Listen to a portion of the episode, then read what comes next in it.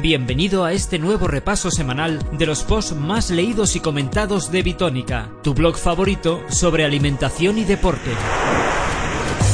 Comenzamos con un post de Lady Fitness. Hace unos días mi compañero José Alberto nos hablaba de los fallos de los cuantificadores a la hora de decirnos las calorías que quemamos cuando hacemos ejercicio. No son los únicos que nos mienten, también las máquinas de cardio que encontramos en los gimnasios nos dan una idea equivocada de las calorías gastadas. Norma general, la mayoría de las cintas para correr, las elípticas y las bicicletas estáticas, nos arrojan varios datos mientras entrenamos. La velocidad a la que nos movemos, las revoluciones en el caso de la elíptica y la bici estática, la inclinación en el caso de la cinta, el tiempo, los kilómetros recorridos y el gasto calórico total. ¿Nos podemos fiar de esos datos? La respuesta es un enorme no, tal cual, básicamente porque no tienen en cuenta ninguno de los factores personales del deportista que se está ejercitando. Algunas de las máquinas más modernas pueden que incluyamos nuestro peso y altura antes de comenzar el ejercicio, pero tampoco esto es suficiente, aunque nos puede dar una visión más aproximada de lo que queremos conocer. Para saber exactamente la cantidad de calorías que quemamos al hacer ejercicio, deberíamos conocer, además de nuestro peso y altura, nuestro porcentaje de masa grasa y masa magra, nuestra frecuencia cardíaca durante el ejercicio, nuestro metabolismo basal y también nuestra condición física. No gastará las mismas calorías un corredor acostumbrado a recorrer cada día 10 kilómetros que una persona que lo hace por primera vez un pulsómetro en el que podamos incluir todos estos datos, o por lo menos altura, edad, peso, porcentaje de masa grasa y masa magra, nos puede dar una idea aproximada ya que el mismo calcula las cantidades a las que nos movemos en cada momento. En cualquier caso, para los deportistas amateur, que creo que es el caso de la mayoría de los que estamos aquí, tener una idea aproximada de las calorías que quemamos es suficiente. Si tenéis dudas, porque se tiende a exagerar mucho el esfuerzo que realizamos en el entrenamiento, y vemos carteles en los que se dice que en una clase de baile latino se llega a gastar mil calorías, cuando claramente esto no es real para la mayoría de la población. No te obsesiones con las calorías, dales la importancia que merecen, porque el balance calórico cuenta pero no lo es todo. Haz deporte por diversión, por salud o simplemente porque te gusta. Aliméntate de forma sana y equilibrada y esfuérzate cada día. Si haces las cosas bien y eres constante, los resultados siempre llegan.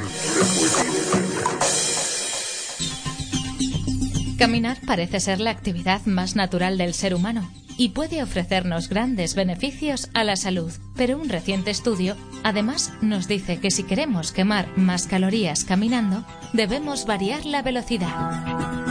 Hasta ahora pensábamos que a mayor velocidad, más gasto energético al caminar. Sin embargo, variar las velocidades y el ritmo al que andamos puede ser de mucha ayuda e incluso producir un mayor impacto que caminar a paso ligero pero constante. El estudio se realizó evaluando el gasto metabólico de personas que iban cambiando la velocidad a la que caminaban y los resultados muestran que se pueden quemar hasta un 20% más de calorías si variamos el ritmo.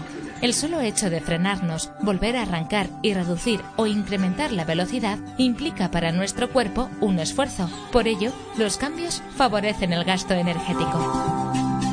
Las conclusiones de este estudio suenan muy lógicas y son verdaderamente útiles si pensamos que cuando salimos a caminar o simplemente a hacer compras solemos caminar a diferentes velocidades, detenernos y retomar la marcha muchas veces, por lo que las tareas cotidianas que involucran caminata podrían resultar mucho más favorables de lo que pensamos.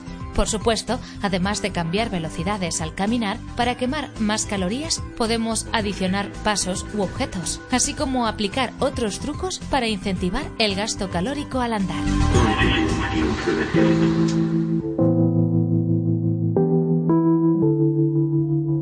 Costumbre o simplemente porque desconocemos sus usos y sus propiedades, solemos desechar algunas porciones de nuestros ingredientes al cocinar. Sin embargo, para comer más sano y barato, puedes aprovechar al máximo los nutrientes dejando de tirar los siguientes alimentos. Una información de Gabriela Gotau.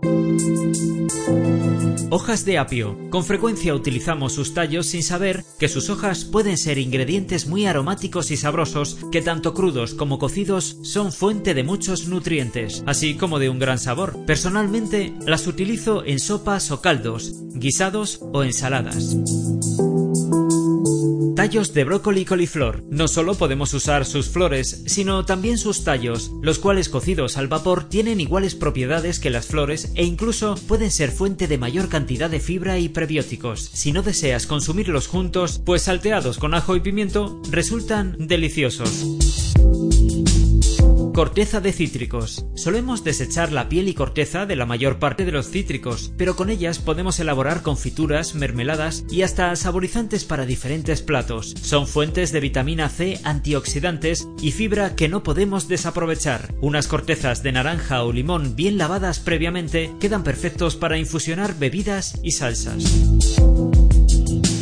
piel de manzana y pera. Sobre todo cuando cocinamos, retiramos la piel de este tipo de frutas, pero si las higienizamos bien, su presencia puede dar más consistencia, color y nutrientes a pasteles, frutas asadas, compotas u otro tipo de platos. Semillas de calabaza. Tal como otras semillas, las que solemos desechar cuando consumimos calabaza son fuentes de grasas buenas, magnesio, potasio y vitamina E por lo que podemos lavarlas y tostarlas u hornearlas para después añadirlas a ensaladas o simplemente consumirlas entre horas a modo de snack saludable. Son muchos los alimentos que solemos tirar y que dejando de hacerlo pueden ayudarnos a aprovechar al máximo cada ingrediente, obteniendo más nutrientes y reduciendo costes así como desperdicios. Del deporte y en el día a día, la fisioterapia tiene un papel importante en la recuperación de lesiones de mayor o menor gravedad que podemos sufrir cualquier persona. La información que se difunde sobre la fisioterapia es muy amplia y variada, y eso a veces no es positivo del todo, pues caemos en el riesgo de que un exceso de información nos lleve a error. Por eso, Miguel López Pareja rebate algunos mitos y conceptos erróneos sobre la fisioterapia en este post. La fisioterapia no tiene por qué ser cara. En ocasiones se forma una idea elitista de la fisioterapia, en la que solo los mejores deportistas o las personas ricas pueden permitirse buenos y eficaces tratamientos. Esto no es del todo correcto. Evidentemente, como todo en esta vida, el dinero facilita acceder a ciertos medios, pero eso no implica que una persona que se lesione haciendo ejercicio como aficionado o en cualquier actividad pueda acceder a unos servicios de calidad, ya sea en la sanidad pública o en la privada. La fisioterapia no es elitista. La fisioterapia actúa en colegios, en embarazadas antes y después del parto, en lesiones en el ámbito laboral o, como en mi caso, trabajando con personas mayores. Las lesiones y tratamientos se adaptan a los objetivos de cada persona. No solo las estrellas son dignos de recibir este tipo de cuidados. La fisioterapia no es todos los días. El modelo de sesiones de lunes a viernes, donde te hacen tratamientos pasivos y como mucho te enseñan algún ejercicio, debe estar extinguido y agotado. La fisioterapia de calidad no tiene que hacerse todos los días en la clínica o centro de fisioterapia, la tendencia actual es personalizar el tratamiento y potenciar los elementos activos, es decir, enseñar a la persona ejercicios, habilidades, técnicas y correcciones para que aplique en el día a día lo que se va haciendo en las sesiones de tratamiento. La fisioterapia no es el último recurso cuando lo demás ha fallado. Hay quien acude a una peregrinación para pedir un milagro que le cure antes que acudir a los profesionales sanitarios. La prevención y el abordaje precoz son fundamentales para tratar adecuadamente ciertas lesiones. Por ello, nunca está de más consultar a un fisioterapeuta antes de que el daño vaya a más. Las manos del fisioterapeuta son lo más importante para el tratamiento.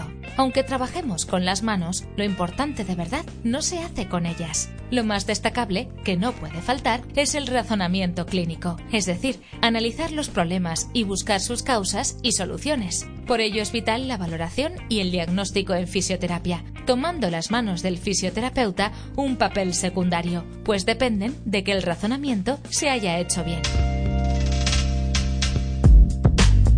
La actualidad también es muy importante para los que hacemos bitónica, y hoy Delgado no podía pasar por alto una noticia que ha aparecido en la prensa y que de ser cierta revolucionaría todo el deporte tal cual lo conocemos hoy. Se trata de una nueva pastilla que han diseñado una serie de científicos y que a la larga acabará teniendo los mismos efectos que el deporte en el organismo.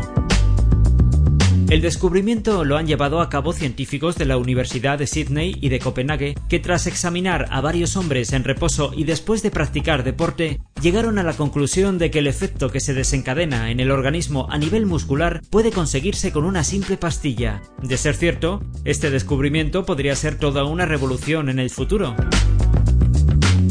Según estos investigadores, y después de realizar una serie de pruebas a estos sujetos de estudio, el músculo esquelético experimenta una serie de cambios después de practicar ejercicio. En total, los músculos experimentan más de mil cambios moleculares. Estos se producen por la segregación del organismo de una serie de sustancias químicas y por ello aseguran que ingiriendo esta pastilla el organismo experimentará lo mismo.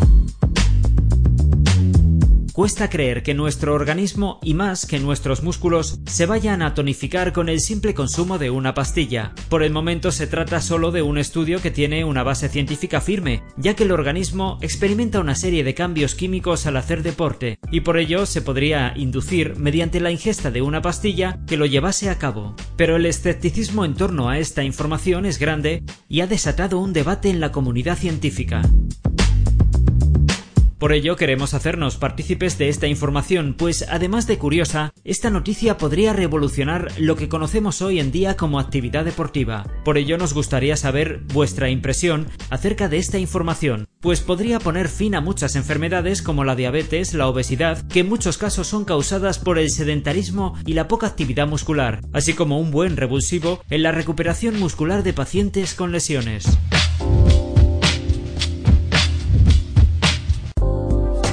Bicicleta se ha convertido en la actualidad en el vehículo saludable de moda que todos deseamos tener y utilizar en medio de la ciudad.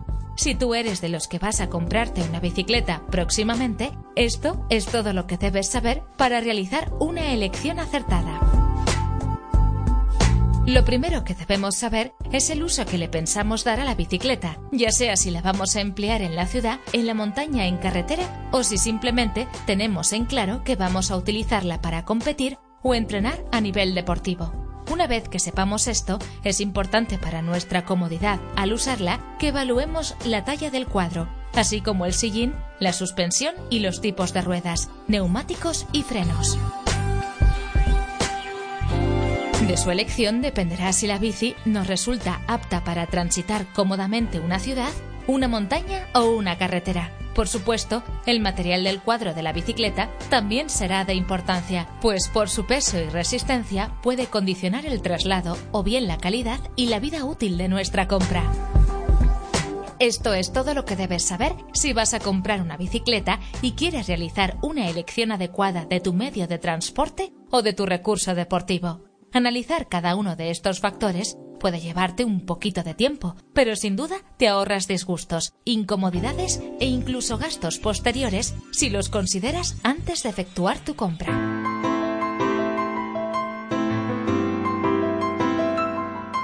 El aspecto físico o la salud de la persona que nos brinda consejos sobre nutrición o ejercicio puede tener una influencia importante en la información que recibimos y sobre todo en cómo la receptamos. Tal es así que Gabriela Gotau nos trae un estudio que señala que las recomendaciones nutricionales que dan personas con exceso de peso se consideran menos confiables por quienes las reciben. Al parecer, incluso cuando el contenido es el mismo, cuando el experto que brinda la recomendación es delgado, sus recomendaciones se consideran más confiables que cuando quien ofrece la información posee algún grado de sobrepeso. El experimento que dio origen a estas conclusiones se realizó con grupos de más de 200 personas a las cuales se ofreció diferentes fotos de platos de comida publicados en línea, pero a diferencia del primer grupo, cuya autora tenía exceso de peso, en la segunda la misma autora se identificaba con una foto posterior a su pérdida de peso, es decir, lucía delgada. Los resultados muestran que ante un mismo plato los lectores consideraron que era más saludable cuando su autora lucía delgada que cuando su foto demostraba un sobrepeso, y el sesgo por la imagen de la autora del artículo en línea se mantuvo aún después de adicionar información nutricional a los platos que eran idénticos para ambos grupos. El estudio no hace más que demostrar que la sociedad tiene prejuicios acerca de las personas con sobrepeso y que por ello las recomendaciones nutricionales que estos pueden hacer son recibidos con menos confiabilidad, aun cuando la información es apropiada o deriva de las manos de un experto con amplios conocimientos.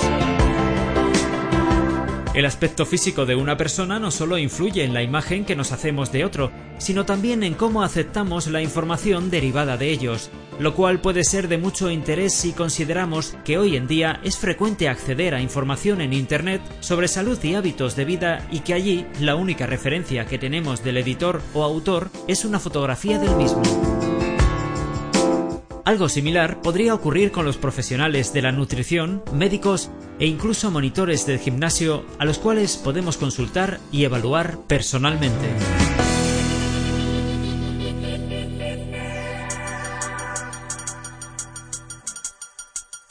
Cuando iniciamos un plan de adelgazamiento, no solo es importante reducir la energía que consumimos, sino también cuidar que no falten nutrientes en la dieta. Por eso hoy, Gabriela Gotau nos trae cuatro recetas con pocas calorías y mucho calcio para quienes buscan perder peso.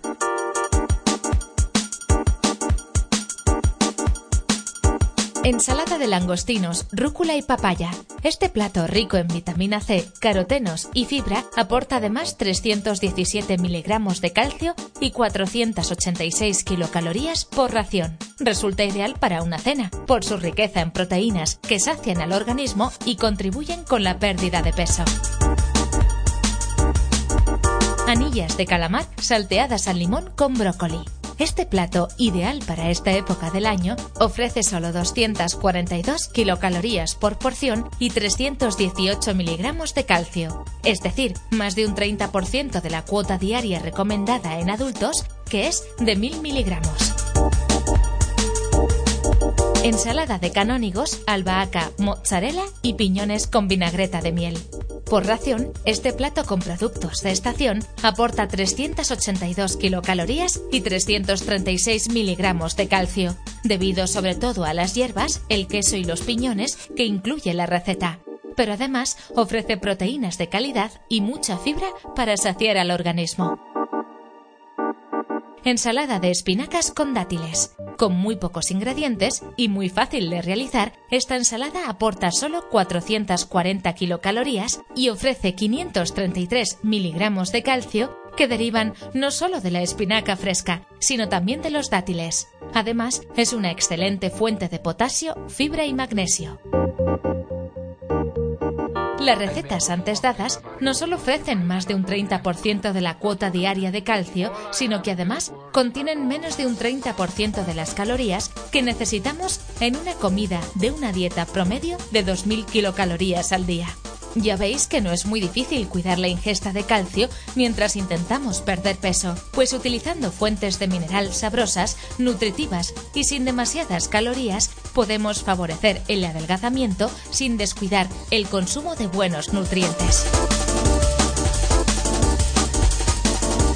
Y con este post despedimos este repaso semanal por hoy. Volvemos en siete días para destacar algunas de las informaciones más comentadas y leídas de vuestro blog favorito sobre alimentación y deporte, Bitónica. Puedes suscribirte a este podcast en ivox.com.